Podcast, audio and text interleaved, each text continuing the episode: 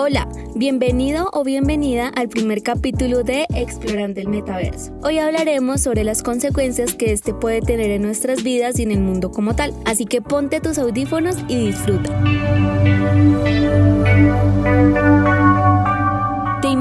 Estar en un concierto de tu artista favorito a pocos metros de distancia y además en la sala de tu casa? ¿O te has imaginado alguna vez poder probarte la ropa que quieras y comprarla sin la necesidad de ir a la tienda? Esto hace unos años sería algo imposible, seguramente sería algo impensable, pero gracias al metaverso tendremos la oportunidad de estas cosas y muchísimas más. Seguramente has escuchado esta palabra en algún lado, o quizás si utilizas la red social Facebook ya estés en él sin darte cuenta.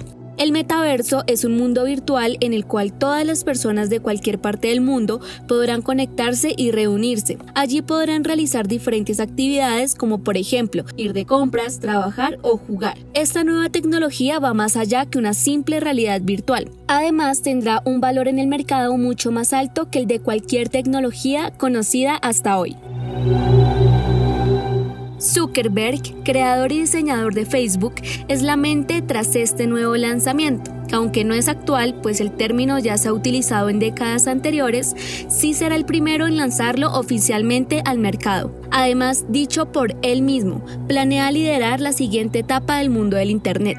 Todo esto significa un gran paso en la era digital y así como tiene muchas ventajas y aspectos positivos, tiene diferentes aspectos que podría alterar y tener afectaciones en la vida real, por ejemplo, en la salud mental y física de la persona que ingresa a este mundo. Para entender mucho más esto, invitamos a Víctor Solano, columnista de vanguardia y podcaster en el programa Amigos TIC de Caracol Radio. Él nos hablará sobre las consecuencias que tiene el metaverso en nuestra sociedad y lo que nos espera en el futuro. Víctor, cuéntanos, ¿existirá algún momento en el que la realidad virtual tenga más prioridad que la realidad social? No creo que llegue el día en que de una manera tajante la realidad virtual tenga más prioridad que la realidad social. Precisamente los individuos no van a ser reemplazados ni por hologramas ni por avatars. Vamos a tener una coexistencia, representaciones a través de estas ah, de los emojis y de los avatars, pero la corporeidad la presencia física va a seguir existiendo y en esa medida con unas necesidades y unas obligaciones y unos derechos adquiridos en el mundo físico, analógico, pues esto se va a terminar de todos modos imponiendo, aunque muchos usuarios estén en realidad virtual. ¿El metaverso podría generar las mismas dependencias que generan actualmente las redes sociales? Creo que el metaverso sí podría llegar a generar unas dependencias por lo menos muy similares a las que se presentan con las redes sociales, porque la experiencia inmersiva va a atraer a las personas de tal manera que van a sentirse cómodas, seguras, o por el contrario, la sensación de la adrenalina, de la aventura va a terminar siendo adictiva para muchísimos usuarios. Entonces es posible que podamos ver una especie de ludopatía muy similar a las que para algunos usuarios en casos extremos presentan las redes sociales. ¿Este mundo virtual podría reemplazar completamente el mundo real del individuo? Estoy convencido de que este escenario virtual del metaverso no va a reemplazar completamente al mundo analógico, al mundo de los átomos o físico, como lo llamamos. Sin embargo, pues va a haber usuarios que van a sentirse mucho más plenos e identificados con este entorno virtual y para ellos esa será la sensación de que ese es su verdadero mundo, su entorno en el cual se van a sentir em, totalmente cómodos.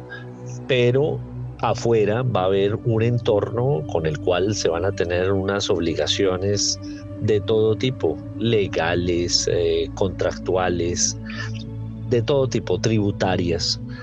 Entonces, pues no va a ser tan fácil em, abstraerse totalmente. De este modo, ¿qué podría pasar con los grupos sociales que por menos capacidad económica no podrían entrar a esta red? Siempre existe el riesgo de que se abra la brecha entre inforricos e infopobres. Eh, una categorización que se da a quienes tienen más acceso y menos acceso a la información. Y por supuesto va a haber unos grupos que con un poder económico y además social y de conocimiento van a acceder primero a las, experiencias metaversales. Em, el acceso a este tiene que darse a través de dispositivos como gafas en tercera dimensión, em, tecnologías como Oculus, por ejemplo, para lograr tener una experiencia inmersiva. Pero también creo que con el tiempo, por economía de escala, segmentos, otros segmentos de la población van a ir ingresando poco a poco porque los costos de estos dispositivos se van a reducir en el tiempo en vista de que se van a producir muchísimos. ¿Cómo podría afectar el metaverso a los medios de comunicación? Sin lugar a dudas, el metaverso va a afectar a los medios de comunicación, pero yo no lo vería de todas maneras como un aspecto negativo vería que es una afectación muy similar a la que hoy le generan las redes sociales a los medios masivos de comunicación. El desafío que tienen las empresas de medios es como así como están entendiendo las redes sociales y están teniendo presencia y tienen interacciones con los usuarios allí, pues van a tener que hacerlas en un entorno como el metaverso. ¿Cómo van a producir y a distribuir noticias a través del metaverso.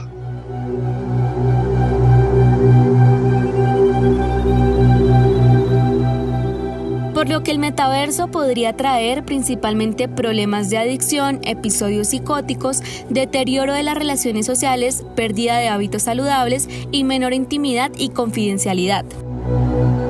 Las implicaciones del metaverso en los próximos años no serán entonces solamente tecnológicas, también serán culturales, sociales e individuales. Sin embargo, todavía estamos a unos 10 o 15 años de poder ver esta nueva tecnología pues las diferentes plataformas que están trabajando en el metaverso aún necesitan desarrollar diferentes software y hardware para cumplir la experiencia que prometen.